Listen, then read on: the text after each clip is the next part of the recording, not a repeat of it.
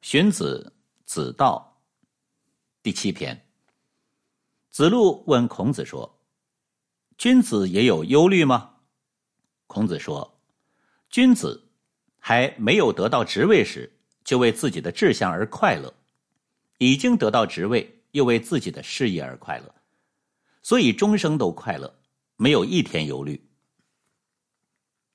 小人没有得到职位时，就为得不到职位而忧虑，已经得到职位又害怕失去，所以一生都忧虑着，而没有一天的快乐。